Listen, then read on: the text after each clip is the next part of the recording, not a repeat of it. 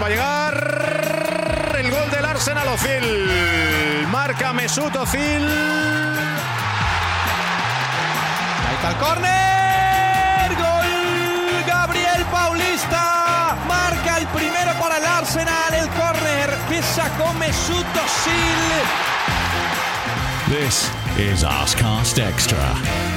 Hello there and welcome to another Arsecast Extra, as always with James from GunnerBlog. Goodly morning to you. Goodly morning. You're alive. This is good. People were worried on the Twitter. They were worried because I said you were late. I thought that maybe you'd slept it out or perhaps been eaten by a Kodiak bear, but none of those things are the case. Were they worried though? I mean, looking at my timeline, it seems that mainly they were delighted because they thought that some sort of misfortune could only mean good things for Arsenal. Yeah, there was some suggestion that we would definitely win the league if you had been eaten by a bear. But I have to say, as much as I want us to win the league, I would prefer if you weren't eaten by a bear, or at least if that did happen, only bits of you were eaten rather than all of you. That's the nicest thing anyone's ever said to me. Right. Well, that's good. What the reality of the situation is this. I'll come clean. I woke up as planned by alarm, 8:30. A very good time to awake. Yeah. But I'm not very well. I've got this weird sort of... Well, it's not that weird. I think it's a cold. And I thought, I know, I'll just catch an extra 20 minutes and that'll cure me. That'll cure me of my ailments. Right. And that 20 minutes... became about 2 hours. Okay, but you should be feeling refreshed now. Now I'm as healthy as I've ever been. Again, bad news for Arsenal fans. Yeah, this is bad news. Anyway, I'm glad you're here. How was your weekend? That's the important thing. Yeah, how are all your shows? Are you now the toast of London? Do you have more charisma than ever before? I don't know if I go that far, but they were very nice indeed. Thank you. I had a lovely week at Soho Theatre, and thank you very much to some Arsenal fans who came along, podcast listeners. I was very touched by that. In fact, some even pointed out how delighted they were to see me not wearing a tracksuit in the aftermath of the show. So that was a nice moment. Wow. But yeah, I had a lovely week. What about you? I've had a grand week, fairly quiet weekend. I have spent basically the weekend... because I thought I might piggyback off your success at the Soho Theatre, I thought I would spend the weekend trying to master an impression of you. Really? Yeah. Okay. I mean, are we going to hear it? Yeah. Do you want to hear it? Desperately. Okay. Hang on. Here we go. All right. Bye bye. Pretty good, eh? You absolutely nailed that. All right, but listen. That's just basic. Anyone could do that. I've decided that I've got to, to launch my career on the stage, I've got to have like at least 3 or 4, right? So just a few phrases, that you can maybe just different variations, I think you'd say. So this is my impression of you, my impression of you with a stutter, okay? Okay. Bye. Wow, that's uncanny. Yeah, it really is. Maybe I'm nervous about saying goodbye at that point. Yeah. Here is my impression of you after you've sucked on a helium balloon. You want to hear that one again? Yeah. Pretty good. I can see that. Yeah, pretty. That's I imagine exactly how I'd say it in those circumstances. Mm-hmm. And the final one that I did, this is you having been possessed by the devil, slamming a crucifix into your own gi. Quite good, eh? Very good. Very good. So, I mean... There's the makings of a career here. Mm-hmm. I only wish I was more successful so that you could capitalise to a greater extent. I know. Well, look, the onus is on you now to push on from here and to drag me along with you to great international fame and fortune. No pressure. No pressure. Don't worry, I'm not feeling it. Okay. It's deadline day. Hello. Transfer deadline day. Absolutely. I think it's... It means nothing to us, though, does it? Oh, Vienna. Vienna. Yeah. No, but it feels a bit weird that we're not involved. Normally we haven't done something by this point, and we're all panicking about if it's going to get over the line. That's very true. Arsene Wenger said today, people were saying, "Are you going to do any business?" And he goes, "Hey, wait a minute here. I'm actually one of the only ones who's done some business." He said, "I told you we'd do at least one transfer. I would have been open to do one more, but there's a rarity on the market at the moment." And then he said if there was going to be any more business, he said 99% no, but if Lionel Messi knocks on my door at 10 to 6, I won't tell him to go back to Barcelona. Okay. Well, that's nice to know, isn't it? Yeah. It's unlikely to happen. No, but if he does, if he bothers to make the trip over, at least we're going to show him a bit of warmth, a bit of a warm welcome. Yeah. Upon arrival, it would be quite funny to think of Lionel Messi wandering around. Where does Arsene Wenger live? Leafy Hertfordshire somewhere, I guess. Yeah, Totteridge. Yeah, with his bindle, all his little possessions. You know, his accountant's number, his tax clearance certificates and everything in his little bindle there, looking around. Mm. Excuse me, is this Arsene Wenger's house? Excuse me, please. Can you imagine? Yeah, I can imagine. Some miscreant directs him in the wrong direction. He ends up at Daniel Levy's house. It all goes wrong. Oh, God, yeah. It's worth thinking about. No, not really. Someone find Lionel Messi. Help him. He's wandering around. He's little. He's hard to spot. But, He is. But look, apart from the fact nobody's going to come in, it looks like we might see a couple going out. Mathieu Debuchy, the manager, saying, maybe. It's still a possibility he's going to go out. But at this point, it's touch and go. He's had all month, hasn't he, to find a club. And there have been clubs interested in him. And he doesn't seem to have been that interested in them back. Yeah, was he bluffing? What's going on? I don't know. I thought he was desperate to get out. Yeah, that's what he said. I'm desperate to get out, he said. I know. But, I mean, I suppose when your options are Sunderland and Villa, maybe that makes you rethink.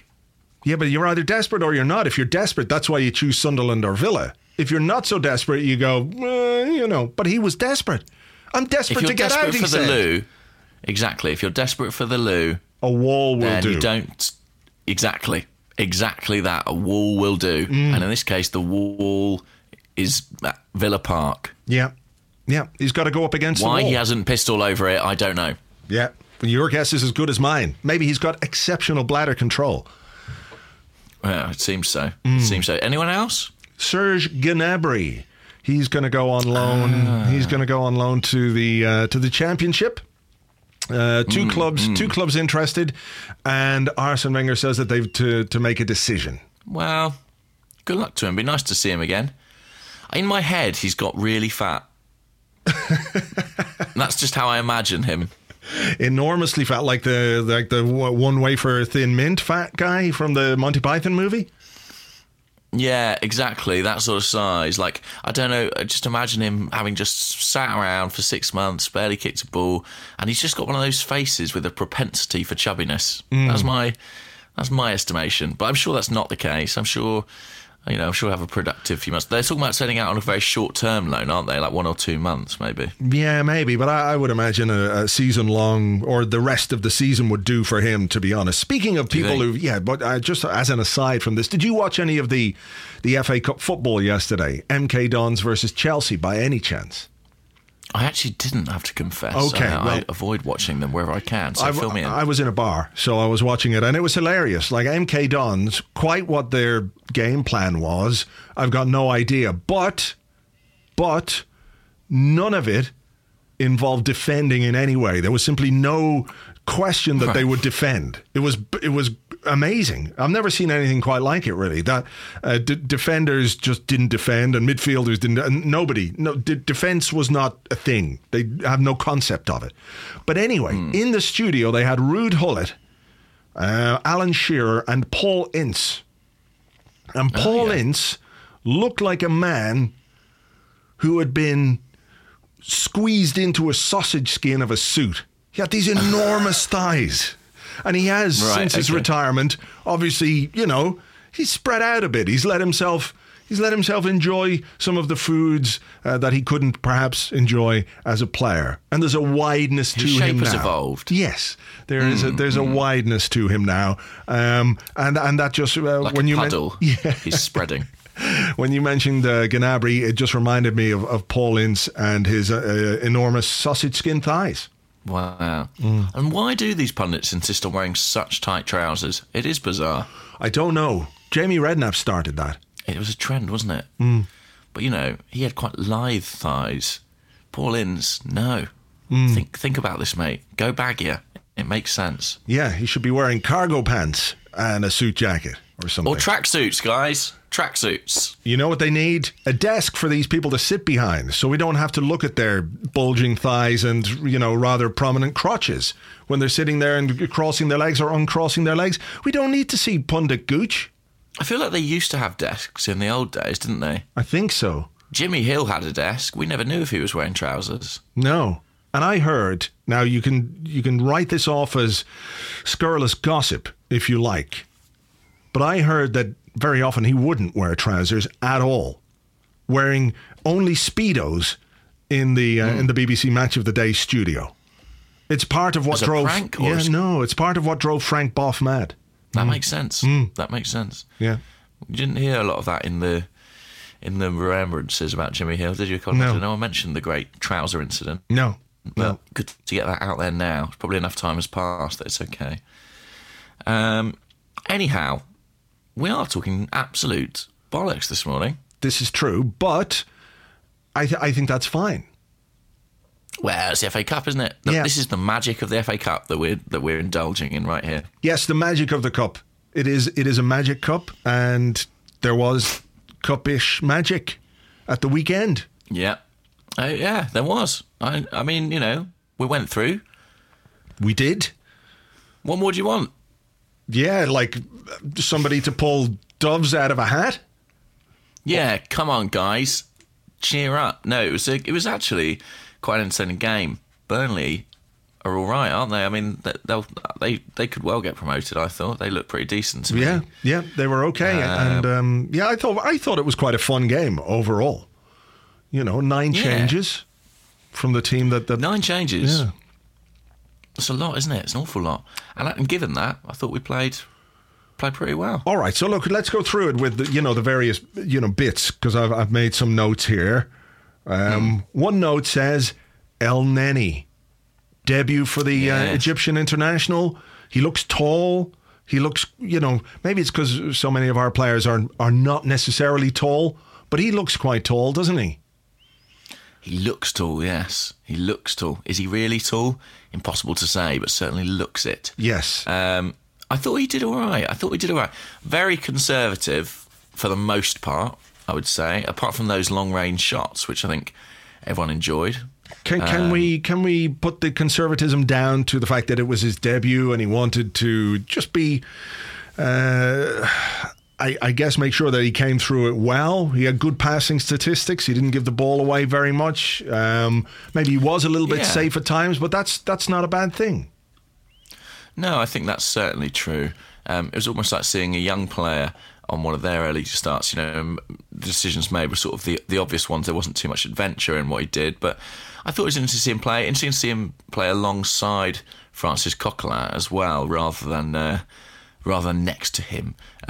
Rather than instead of him. So, it showed that he can play that kind of box-to-box role. It wasn't a defensive performance, was it, by any stretch of the imagination? No, certainly about 3 minutes in, he's like ahead of the ball and in the box and trying to make things happen in the box. So you're thinking, hey, this is not a man who has been told just sit in front of the back four and patrol. That's very much not the case. But no, I quite liked it. It's really early. You can't make any definitive judgments. But based on what we saw so far... I think he looks all right. He adds a little bit of something to a midfield that's needed it for the last couple of weeks. Now, whether or not he's done enough to force his way into Premier League thoughts straight away, I don't quite know. But it's nice to have the option. It is exactly nice to have the option, and I thought it was encouraging. I didn't think it was the most exciting debut we were ever going to see, but he's probably not the most necessarily eye-catching, exciting player. He's someone who provides continuity and lots of energy, and I thought it was telling that, come the 93rd minute or whatever it was, when Theo Walcott went through on goal, it was Elneny who was right up there alongside him. That's what we've heard a lot about, and this guy covers a lot of ground, and I thought that was in evidence against Burnley. Yeah. Well, should he have passed Walcott? I don't know. He should have scored more like, I think. Yeah. That's what he should have done. I mean, yeah, exactly. I sort of feel people say, well, you can't ask a striker to pass there. And I go, yeah, that's fair. But I think you can ask them to score. You don't ask, you demand. You say, you score from there or else. You know, he stopped scoring goals, Theo Walcott. He really has. Scoring goals. Yeah. He's on some sort of goal strike. That's a good way of putting it. I'm just looking here to see. His last goal was against Manchester City, right? I think it's 1 in 15. 1, 2, 3, 4, 5, 6, 7, 8, 9, 10, 11, 12, 13, 14. You are absolutely correct. 1 in 15. Actually, it's 1 in 16 because the last time he scored was for England against Estonia on the 9th of October. There was a Manchester City goal on the 21st of December. The 9th of October for England. And then, of course, there were the goals against Leicester and Olympiacos. Yeah. Poor. Yeah. It's not great, is it? It's not a great return. But anyway, let's move on from him. Okay, we'll leave him for now. Leave him for now. Oh, for now. You're determined to come back, I see. Oh, yeah, big time. I'm not done with him. What's next on your list? Iwobi. Ooh, I like him. I thought he was... He's exciting. Yeah, he was good. I liked... I said this the last time he played. What I really liked about him was the pace with which he hits the ball when he's making passes. You know, he doesn't seem timid in any way. I really liked the way that he was... he moved through the midfield, was involved in both the goals, if I remember correctly. Yeah. I think he played it to Alexis, who played it to Callum Chambers. Let's talk about that finish. That was something else. A thing of beauty. I really thought there was some sort of something significant about the fact that he scored that goal on the day Thomas Rosicki made his comeback to the first team squad. You know, an outside of the foot finish, perfect really for the occasion. It was an advanced tribute to Rosicki, who picked up yet another injury. I know. I mean, this was sort of Rosicki Memorial Day, and brilliant goal. And I think he said afterwards that he's quite a good finisher in training. So there you go. Maybe we'll see more of that in future. It was a handsome goal from a handsome young man. That's what I would say. Yes, why not? Why not at all? And nice work from Iwobi and particularly Alexis, as you say, in the build-up. Yeah, I think it was like a 2-minute build-up. I think we kept possession for 2 minutes. We got lucky, I think, once when Alexis tried to make a pass and it bounced back off a whole player and he kept the ball. But we moved it, I'd say, 400, 500 passes in the build-up to that particular goal. Something like that. That was the Opta stats anyway. Lovely. 400,000 million passes.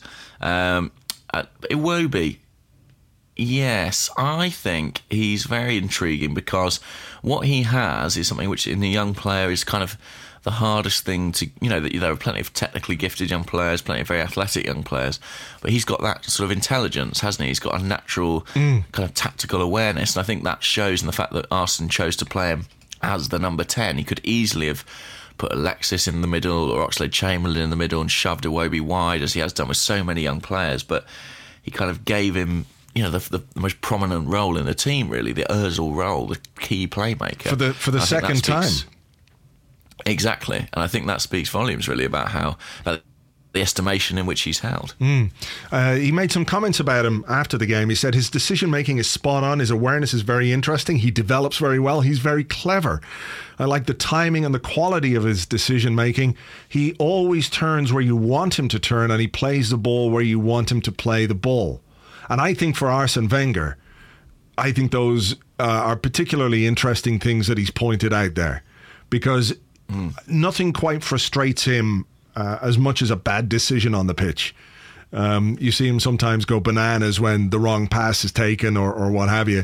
And when he sees a young guy like that who's only 19, I think he's only played 8 times for the club, and he's talking about those qualities in him, I think that's I think that speaks volumes as to the esteem that the manager holds him, or at least the potential that he sees in him. Absolutely, and I think, I mean, you know, I don't want to go overboard here and sort of draw a direct parallel between these players, but those are the kinds of things he says about Mesut Özil, aren't they? They're the qualities in him that he admires so much. And he always says about him, you know, he always makes the pass you want him to make. He sees the thing you want him to see. And he obviously sees a bit of that in Iwobi too. Obviously, he's got an awful long way to go, but I don't expect him to go out on loan today, which I thought he might do. I think they'll want to keep him around because I think he's demonstrated that he can be useful between now and the end of the season. Arsene Wenger said much the same. He said, I have hesitation about loaning him because I think this guy could very quickly play. That, you know, given the opportunities in the team, he could well become an important part, well, not necessarily an important part of the squad, but a very useful part of the squad between now and the end of May. So... Well, look, the other thing just on this subject, I don't know if this will happen on deadline day, but we are supposed to be signing a further 2 Nigerian youngsters, aren't we? Yeah. Is that a deal that has to go through on deadline day, or is it one that can happen outside of that because it's the academy? I don't know. I don't know, but the other day the manager was certainly talking about wanting to get them done before the end of... before the window, I'm just going to get the story here. Yeah, he wanted to get them done before the window started. Bum, bum, bum. Here we go. I have the story coming up here. He says, talks are progressing well, but there are work permit issues, blah, blah, blah. He says, we'll see if we can manage to get it over the line during this transfer period. So maybe we will get some news about that. What I can say is that they've definitely been over at London Colney, accompanied by none other than Nwankwo Kanu. So there you are. Nice company to keep. Good to see the big man back at the Emirates. Yeah. I don't know how necessarily to pronounce their names. Do you?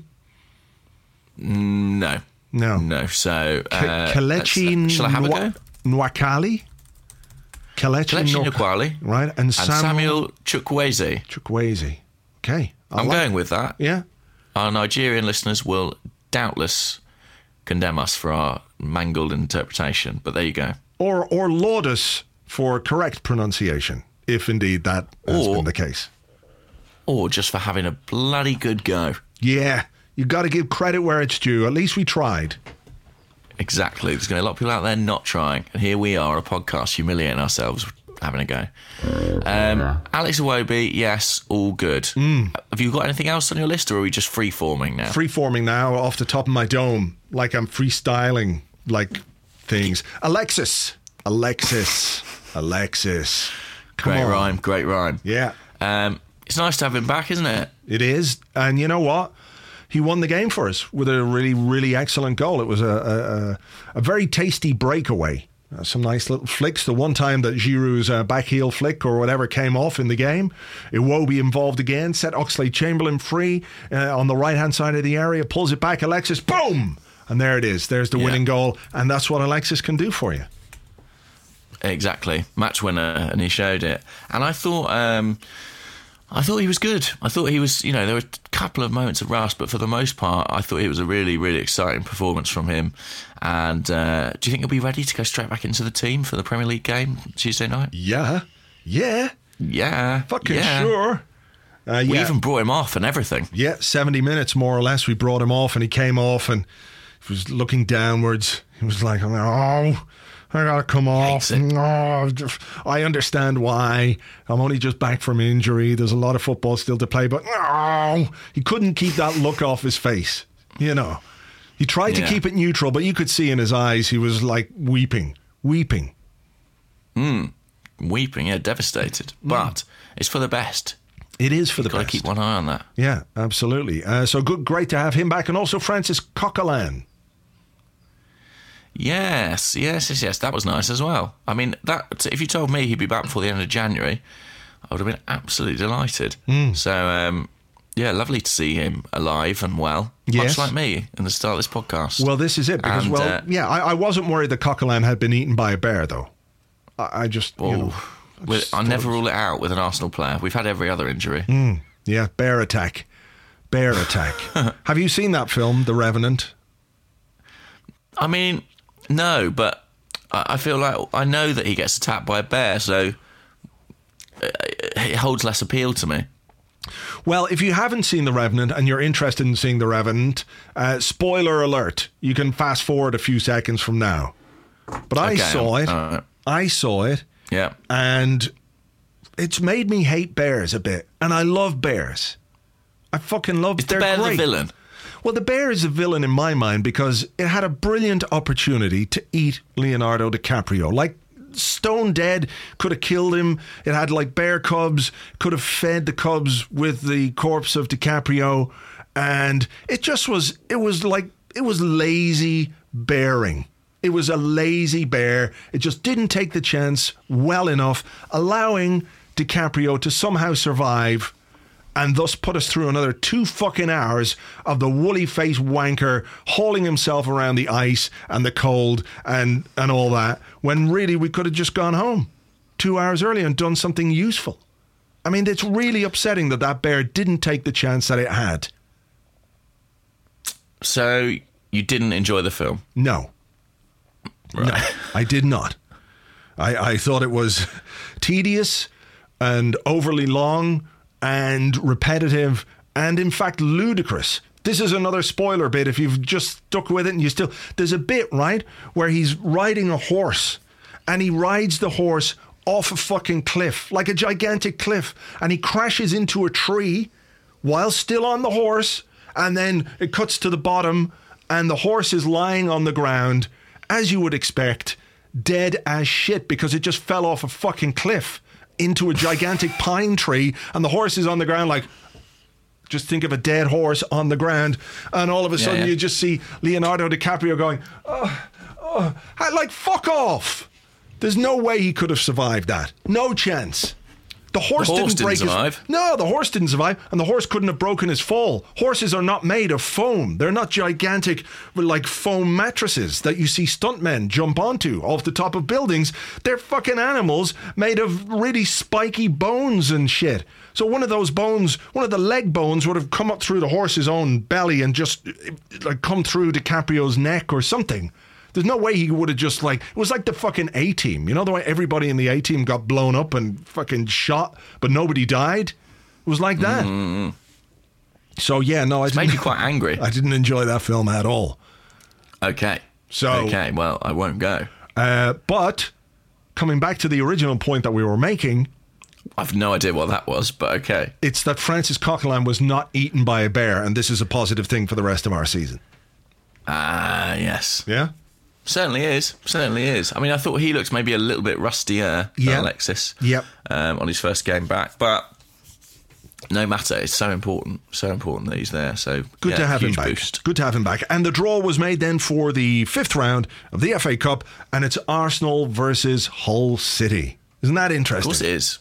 Yeah. All over again. Yeah, it's good. For whom Tuba Akpom scored a hat-trick this weekend. He certainly did. Presumably, he will not be eligible to play now. The there's some discussion over this. I think they are eligible, both Akpom and Hayden. Yes, like, Premier League rules mean that you can't play against your parent club, right? But we have a bit of precedent here because Sanchez Watt was on loan with Leeds, and we allowed him permission to play against us in the FA Cup. Was it the game that Thierry Henry scored in? Could have been. I don't know. It doesn't matter. This is not the point. The point is that a player, these are the rules, a player on a temporary loan transfer is ineligible to compete in the Challenge Cup competition unless permission to do so is given by the lending club in writing, and a copy is received by the association, blah, blah, blah. Then there's a point where it says the association will not give permission for players on loan or work experience to play against the lending club. So you're thinking, no, they can't do it. But then there's another clause which says players on season long-term loan arrangements are not considered loan players and are therefore eligible to play in the competition. So I think it's going to come down to Arsenal giving Akpom and Hayden permission to play against us. I do you think they will? Or they should? I don't know. I mean, I wouldn't say either's guaranteed to start to begin with. I don't know. I mean, I think Arsene's argued in the past that he thinks it's right and fair that players should be eligible to play, hasn't he? Yeah. I think he said it's sort of too selective. to allow them to play against some teams and not some others. So if he sticks with that philosophy, I guess they will be permitted to play. Yeah, I don't see the problem. I think they should be able to play. I really don't see why not.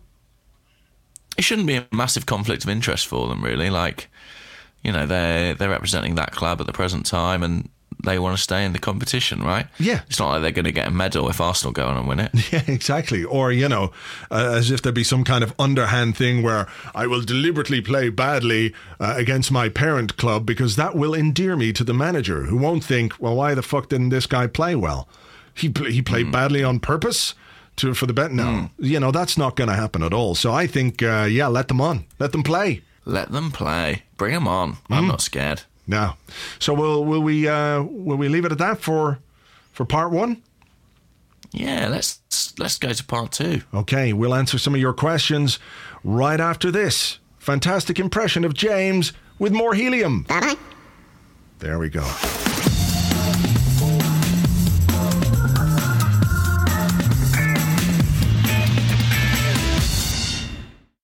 Welcome back to the Arsecast Extra. This is part two, where we answer the questions that you sent to us on Twitter, at GunnerBlog and at Arseblog, and also the part of the show where I do more impressions. This time, James, I've been working real hard on this one. This time I am a Gregorian choir. You ready?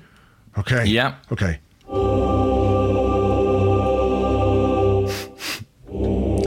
That's amazing. And that's just you. That's just you doing that. It's just me. Just me. I've got vocal cords like Tarzan's banjo.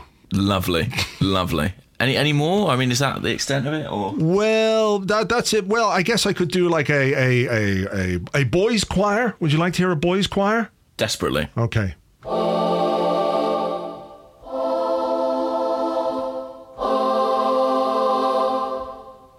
Oh God, it's tough going. That's hard going. Yeah, you can't keep that one up, really. Can't keep that one up for long. No. Anyway, I think we should probably get on with the questions before I wear my voice out. I don't want to give away all my impressions in one show as well, you know.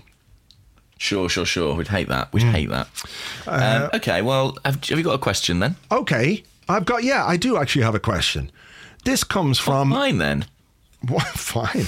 This one comes from Matt Beck, who's at MattBeck27, and he wants to know, how would you summarise 1 year of Gabrielle? In a word or in a phrase? It depends. Like, summarise, you could write a thesis on it, and a summary would be a few hundred words, or you could just have one thought, and that would be a summarial thought. So it's entirely up to you. It's open. I think a year of Gabrielle. I would say. Wait for this. This is good. Okay. I would say quite good. So yeah, planned that one for ages. I'm glad I prepared for that question. Yeah. I think he's been good. I think he's been excellent, actually. Like, if you think about the quality of the reserve centre-halves we've had in recent years, he's a massive improvement on that. You know, remember the days of Squalachi, dark times. He feels like huge progress in that respect. He feels like someone who is good enough to be a first-teamer at Arsenal, just doesn't necessarily get the opportunities. But when he comes into the side, I never necessarily feel the team is significantly weaker for it, which I think... is absolutely what you want from a squad player. And I think in the future he'll only get better. So I think he's had a really good year. If anything, just maybe a little bit unlucky not to have played more football. Right. What about you? I would be a little more cautious. I like him. Okay. I think I totally agree with your main point about like the upgrade on previous third-choice centre-halves. I think that's pretty obvious. I think he's been really good at times, but I think as well there have been, you know, maybe moments when his defending has been a little bit naive. But he is still quite young in the life of a centre-half, is he not? He's only 24, 25? 25, something like that. 25. Yeah. So, you know, think about a recently arrived Koscielny, for example. Absolutely. Who had similar sort of issues when he first came into English football, that perhaps the physical side of things were a little bit took him a bit of time to adapt to. And I think that, you know, we're seeing a little bit of that he maybe needs to be a bit more aggressive to make sure that he's not buffeted out of the way or that players don't get the wrong side of him. I think that's happened a few times. But he's got really good qualities. I think he can certainly grow and improve as a defender. And I like what I've seen so far. But again, I'd just be a little bit more cautious than you would be in terms of saying he's been excellent. I think he's been good. He's been very, very good at times. There was one moment, I don't know if you remember it, during the Burnley game at the weekend where there was a slight miscontrol from him and he had to dive in and make a tackle right on the edge of our box and he was the last man. And had he not made that tackle, had he mistimed it, we know what a split second means in football terms, that was surely going to be a red card. So he does like to skirt the lines of what's scary and not a few times. But, so far so good. I would give him a solid 7 out of 10. I mean, I should have really said that Gabriel had been a revelation, shouldn't I? You really should. But I screwed that up. Yeah, you fucked it up. Yeah, I really have. We'll never hear that joke. Let's have another question. That's a little jingle that I've come up with just for this part of the show. Rian Vacha. Okay. He asks, out of Rosicki, Flamini, Arteta, do you see any of them at the club next season? No. Not in a playing role. I do wonder maybe if... Not in a playing capacity. Yeah, maybe there might be something... Maybe there might be something from a coaching point of view. You could see perhaps Arteta... But I suspect even he might go off and, do some work elsewhere. Maybe take some time off if he does retire from football. He might not even want to retire from football, Arteta. He might decide that he could play somewhere else. Flamini certainly is only 31, isn't he? Something like that. Yeah. So, I don't see Flamini retiring, so he could certainly go off and play somewhere else. But yeah, I would imagine all three. He's only 31, so he's 32 in March, so he's getting there. But again, I think he's probably at an age where he could certainly do a job for a number of clubs across Europe if he wants to keep playing and decides that he can save the planet later. I've got football to play. The eco crisis can wait until I'm finished my footballing career. Arteta, no, I don't see Arteta.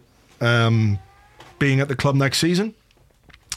And Rosicki, I think he might try and play on, if I'm honest. Arteta. Do you think that's a crazy thought? Yeah. Do you think he'll call it a day, or do you think...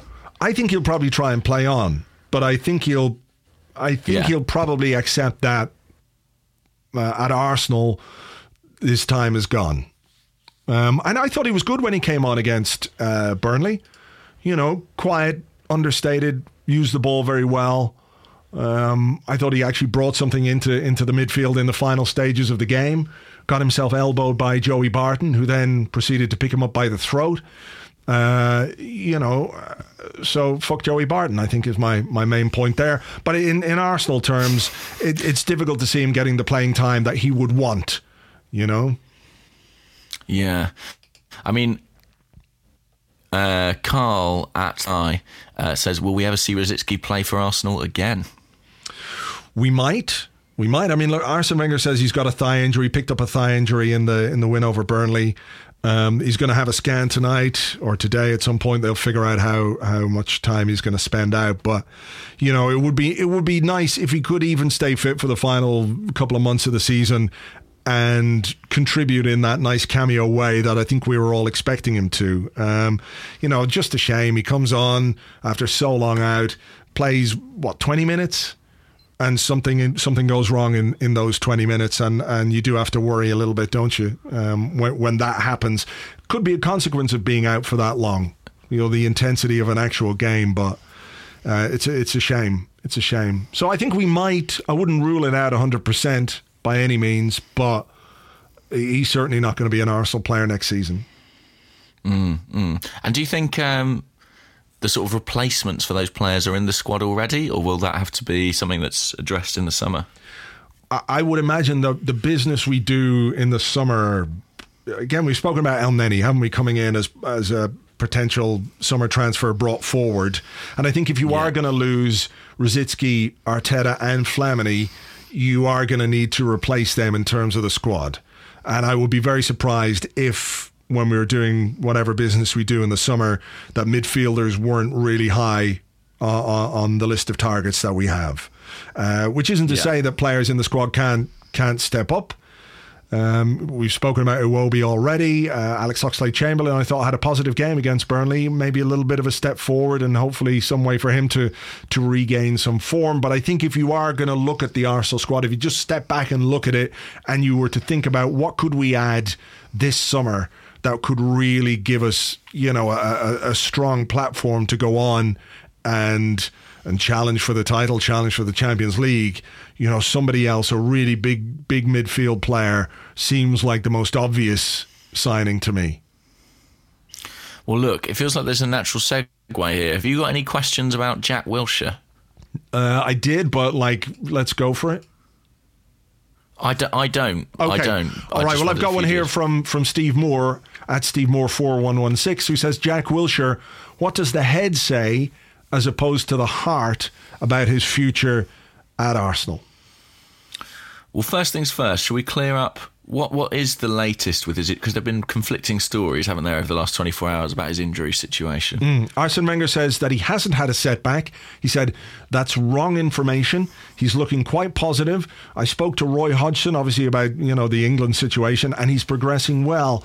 I expect him back in... He was reluctant to put a time frame on it, but he said 4 weeks.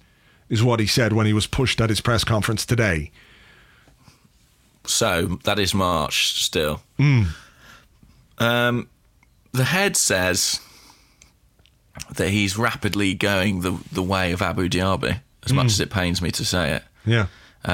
In terms of the sheer amount of football he's missed. I mean, it passed almost without note, but on New Year's Day, Jack Wilshere turned, 24. And he, you know, these are now the peak years of his career, in theory. And he's still missing huge swathes of football. The heart wants to believe that he can fulfil the potential he showed us, you know, almost a decade ago now, 8 years ago, when he made his breakthrough into the first team. But, the head is deeply troubled and wonders... naturally wonders if he'll ever get the opportunity to do that. I mean, are you in a similar quandary? Yeah. I think I'd love to see him do it. You know, I think the talent is obvious. He really is a fantastically talented player who brings things to this midfield that are different from the midfielders that we have, right? I think that's the key thing for me, is that he can do things that the other players just can't. And I think, you know, to have that range of qualities in a squad is really important. So I'd love to see him fulfill his potential and fulfill his talent. The question then is whether or not he can do that simply because of the injuries that he's sustained. You know, he missed a whole season already. He's on the verge of missing another whole season. And at 24 years of age, you have to worry about whether or not... he's missed too much of his development as a footballer. You know, whether that will have an impact. The other big worry I have, right, is that we know, and from interviews that he's given, that when he's out, he does everything that he should be doing. You know, I know we've had these incidents and little bits of him smoking and what have you, but when he's out, he's doing everything he can to get back. He's training hard. He's working really hard. He's doing everything the experts say. There are a team of physios and surgeons and rehab people and everybody hugely qualified, doing everything they can to get Jack Wilshere back. Now, let's remember that the injury that he suffered in August was a small fracture to his leg. You're normally talking 6 to 8 weeks for that kind of an injury for a normal person. The comeback was supposed to be December, and then it was January, and then it was going to be February, and now it's March. So my worry is that despite his best efforts and the best efforts of everybody around him and at Arsenal to get him fit, that there is just such a fundamental problem with what, whether with his ankle or with his leg, that he just can't do it. And that for me is the big worry. I don't think he's not trying. I just think he's not able. Yeah, absolutely. I think there was a study, the BBC did a little bit of research, I think, of every player's injury since, I think it was January 2013, something like that, 3 years. And I believe I'm right in saying that Jack Wilshere came out as the most injury-prone player in the Premier League with 21 injuries in that time frame. Yikes. That's three more than Daniel Sturridge, to put that in perspective. And it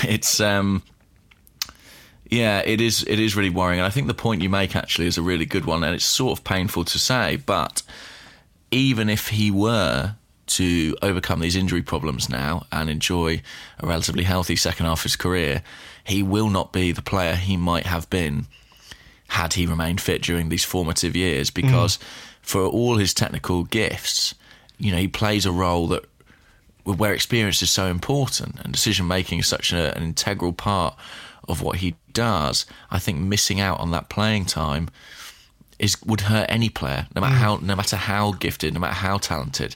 And had he been able to play football regularly across those years, I think we'd have a midfielder undoubtedly now who'd probably be the best in the country, or maybe one of the best in the world. Yeah. I'm not saying he still can't become a top player, but he won't scale the heights he might have done. And that's a real shame. And that will irritate and upset nobody more than Arsene Wenger, who is almost obsessed with trying to get the maximum potential out of players, Can you think of another player who has had similar injury issues at that age and come through to become a top player or the player that we all thought they might be? I mean, Robin Van Persie. Van Persie would springs be to mind, the one. But the one that the caveat I'd have with that was that with Van Persie it was a litany of different injuries, whereas everything with Wilshere seems to be connected to that ankle and that leg, Yeah, I mean, Van Persie was the one I was going to mention simply because he exploded in his late 20s in a way that kind of, surprised us all. I think even, his talent was obvious, but we never necessarily thought he'd be able to put that all together. But then, even looking at him as an example, he burned very, very brightly, but for a very short period of time. Yeah. It was sort of 3 years, and then he fell away again. And that's kind of tragic in itself. I mean, not for Arsenal fans, I suppose, once he's gone to United for 25 million quid, but I can't think of someone now who had that kind of chronic problem that Wilshere has and subsequently overcame it. I mean, it presents a second question, obviously, which is one we faced with Diaby many times, which is what do you do in terms of your squad building? And I think we are at the point now where you factor him in as if he is under contract, and if he is there, you factor him as a kind of luxury inclusion, but not as someone on whom you can in any way rely. Yeah. I mean, I think that's it. He's a bonus option. If he's fit, he brings us something. If he's not, we have to be able to build a squad that can cope with his absence. You really can't at this point, and you can't go into next season. It would just be absolute madness to go into next season counting on Wilshere as one of our midfield players, because he had a full preseason. He looked like he was going to play a big part, and then he gets an injury which should really have been much more manageable than this, and he's missed most of the season. And that is unfortunately what we're going to have to contend with every time he gets a kick or every time he picks up an ache or a strain. So yeah, I think it's really sad. I'm very, very sad for. I think it's a real shame, to see a young guy who has this much talent and really wants to do well for Arsenal. I think it's really sad to see him like this, and I find it a bit difficult to read some of the stuff people say about him, like as if he was some kind of fucking Winston Bogard or some cunt who's just trying to make money off Arsenal. He's been injured time and time again wearing our shirt. That's the bottom line. He's a guy who's been injured playing for Arsenal. He's trying his best. It's not working out for him, but there's no need to be a complete dick about it. and just maybe try and have some empathy for another person. That would be my thinking. Absolutely. Absolutely. I would agree with that. Definitely. All right. Your question. My question is, okay, right. Well, listen, let's stay with the midfield. So Deepak at DeepakR05 says, Southampton had the weekend off and they press well. Who plays in the midfield this time? Coquelin and Ramsey. Coquelin and Ramsey with Özil ahead? Yeah. Yeah. I think so. I mean, that'd be my choice. I think. If Coquelin is back and he's done proper week's training, he suffered no ill effects to the 70 minutes or something that he got. I mean, I think that's part of why we took him off against Burnley, was to make sure that he was going to be fit and ready for Tuesday. Ramsey, I think, comes back in, and Mesut Özil ahead, assuming that he's fit. So, yeah, that would be it for me. Yeah, I think the same for me. I mean, I suppose Elneny's the only real person who you think, maybe they'd throw their hat to contention, but I don't see him starting this game. I think it'd be Coquelin, Ramsey, Özil. Mm. What about on the wide positions? That's a good one, isn't it? I think Alexis on the left. Yeah, and then on the right? On the right, I think... I wonder, he probably got something to think about, given that Oxlade-Chamberlain got an assist at the weekend, and I wonder if he might be inclined to say, okay, well, that's the little step forward he needed. Would it do him some good to keep him in the team? So I wonder if he might choose that between that. I also wonder who he might play up front. Despite the miss... I do wonder if the selection, we spoke about this maybe last week, did we? That the selection of Giroud, no, it was on the Arsecast on Friday. The selection of Giroud on Saturday might be an indication that he's thinking about starting Walcott as a striker on Tuesday, tomorrow night. But that would be brave, considering the way Walcott is playing at the moment. Yeah, that'd be interesting. I mean, it is worth saying, I guess, that Walcott's better performances did come, with Alexis alongside him in the team, and they combined relatively well when Walcott was playing through the middle. Maybe he'll look to try and recapture that. I agree with you about Oxlade-Chamberlain. I think Arsene's a huge, huge fan of him, and fundamentally would love to get him into the side. And I think if he can find an excuse to play him, I think he will. So wouldn't surprise me to see him get another game against his former club on Tuesday night. All right. This one comes from Tim Hardwick at Barcelona, and he says... Do you like the Iwobi no shin pad look? I'm not sure. Has he got no shin pads on? He must have shin pads. I think you have to have shin pads. He must have tiny wee shin pads, right? Yeah. Or has he got really long legs? Like the lower part of his legs are really long. He's been told off by Steve Bold, hasn't he? Apparently. Yeah, Steve Bold's had a word. I mean, pull your socks up, mate. I like the sort of casual approach to things. I mean, anyone who's seen me in the street will know that much. But I don't know. I worry for his shins. What about you? I like it. I think it's... Why do you like it, then? I don't know. It just brings something new and exciting and vivacious. A bit of shin for the ladies in the crowd. Everyone loves a bit of shin. Or the guys. Yeah. He's just maybe he's just very inordinately proud of his shins. They're nice shins. I put a picture of them on Arsblog today. They're good shins. I think, whatever he's comfortable with. Yeah, you can definitely see that he's wearing shin pads, and some players just feel a bit more comfortable there. I guess the true measure of this will be when he gets a shinny, two shins clacking together, or a shin off shin pad, or a knee on his shin, and they hurt like fuck. So he might decide after that, maybe I'll wear my shin pads a little bit higher, But right. I like it. I'm a fan. I have to say, I'm a fan. I mean, Jack Grealish does it as well, doesn't he? Aston Villa, his socks are right down there by his ankles. I've even heard stories of professional footballers cutting shin pads to make them even lower. Really? Bizarre story, that. Yeah. But also now there's a big fashion to make them incredibly small. When I play football, I basically want shin pads all over my leg. You want cricket pads? I want them above the knee, ideally. But, you know, I think it's, you know, look, you're right. If he's comfortable and it brings the best out of him, let him wear whatever he bloody likes. Yes, I agree. But ideally, football kit. Yeah, that would be good. But yeah, black boots as well. Lotion pads, black boots. Yeah. It's like the 1980s all over again. Yeah, that's true. Should we have a question? Yeah. Sean Haynes, at Haynes Sean, he's gone the other way on his handle. There's probably another Sean Haynes. See, maybe they've done him. Deadline day. Has there ever been an Arsenal player you really didn't like, and you were glad when we got rid of them? Maybe an allusion to Mathieu Debuchy there. Yeah, Gallas. I was glad. I mean, that's the one that jumps out at you, isn't it? I had a sexy party when Gallas left. Yeah, it was just me. We all did something. It was just me. Yeah, sure. You know, sure. It was quite sexy though. Yeah, I believe you. Any others though? I mean, Silvestre. Yeah.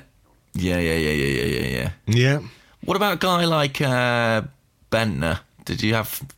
Were you pleased to see him go? Or? Well, it took so long. It took years to get rid of him. It was impossible to get rid of him. By the time he'd left, I was just so weary by the whole thing. I was left disillusioned with life in general. Mm. It was a tough slog. I think actually there was a story that we did on Arsblog News. Here it is. It was four years on. Okay, the first article that we put on the website was Bentner, I must leave Arsenal. This was one of the first ones. Right. So this was back in June 2011. And Andrew Allen documented this. He said, in the end, it took the greatest striker that ever lived another 1,125 days before he actually cleared his locker of his fuchsia boots and turtleneck sweaters. He went on to say his adventures were some of our favourites. Take, for example, that time he called a taxi driver a fat little piggy before attempting to have sex with the car. That time he got a police caution for smashing down the door at his flat's gym. That time Sepp Blatter fined him for flashing his pants. That time he claimed he'd been drugged on a night out. And that time he went on the piss in Newcastle with Lee Cattermole and smashed up a few cars. So he had adventures. It's true. It took him ages, but at least he provided some entertainment value along the way. Whereas Gallas was entertaining. Yeah. True. So yeah, what about you? I've got some breaking transfer news, by the way, on this subject. This is truly incredible. The Mirror, right, a reputable publication, have gone with the following headline: Manchester United consider loan move for Arsenal's Mathieu Debuchy to ease defensive crisis. Wow. And then it says, the Red Devils are currently without 5 defenders and have joined the race for the out-of-favour Frenchman, who is also wanted by Sunderland and Villa. Can you imagine? Well, here's my thoughts on that. If he wants to go to Sunderland or Villa, fine. I got no issue with that. If he wants to go to Manchester United, who are, in fairness, rivals for the top 4 and also perhaps for the title. They're not that far back. I think we should tell him to go stick it up his bum. Yeah. I wonder if this is maybe why he's been so reticent to join Villa or Sunderland or one of these other clubs. He's been hoping that someone decent would come in. Yeah, I mean, I understand that, but... Maybe got wind of something like this in the pipeline. I mean, surely Arsenal aren't going to allow him to go to Man United, even if he has been really rubbish this season. Yeah, I wouldn't allow it. We could Silvestre them.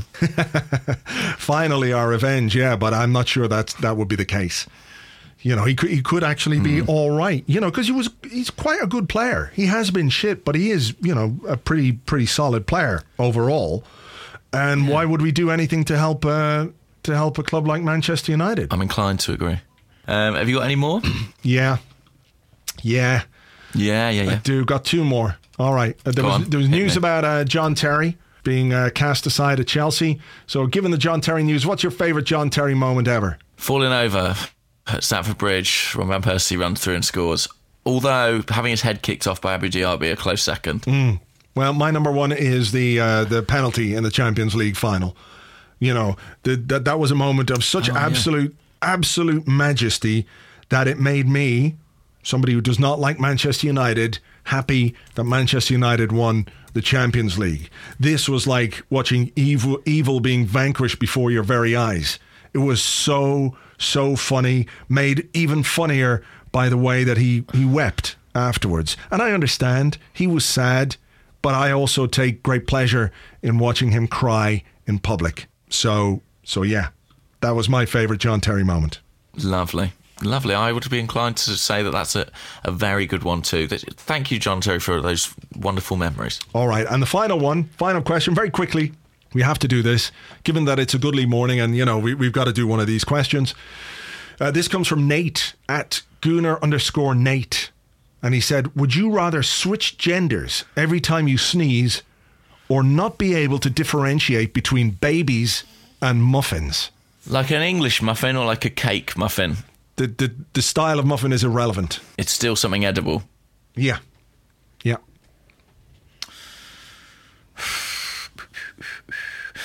If I eat the baby, does it taste like a muffin?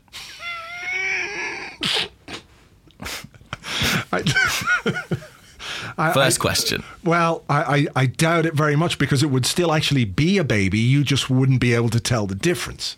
It wouldn't be a muffin. So as soon as I bit into it, you'd be thinking, this is quite a meaty muffin here. Quite stringy and like chewy. And loud. Yeah.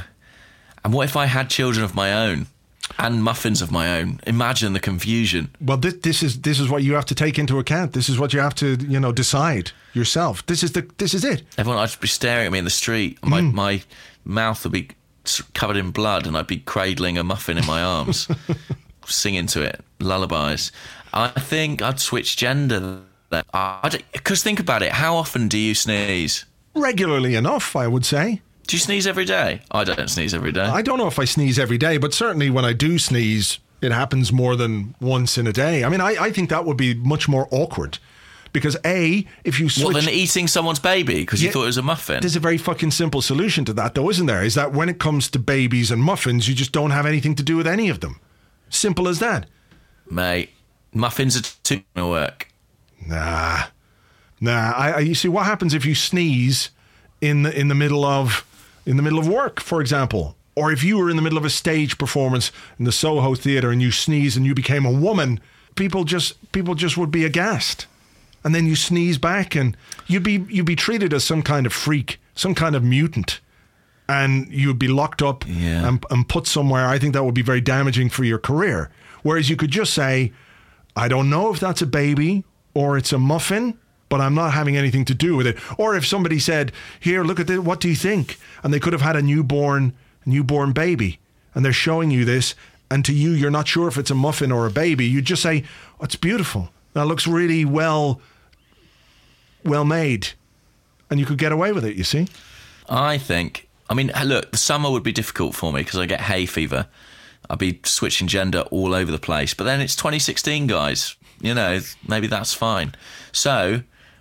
I'm going to go with basically, I like muffins too much, so I can't run this baby risk. Yeah, you don't want to be found eating a baby somewhere. Definitely not again. All right, well, look, so I'm going with that. All right, no, I'm going the baby. We'll agree to disagree. Thing. Yeah, once again, okay, fine. A chasm opens between us. What can we do? That's right, guys. We don't always agree. Mm. All right, we're going to leave it there. We'll be back with another Arsecast Extra next Monday. Who are we playing at the weekend? Bournemouth. Right. Well, look, we'll discuss the Southampton game and the Bournemouth games on the Arsecast on Friday. Join us next week for another Arsecast Extra. Until then, cheers. Bye-bye. Bye-bye. Bye-bye. Bye-bye. Bye-bye. Bye-bye. Bye-bye. Bye-bye.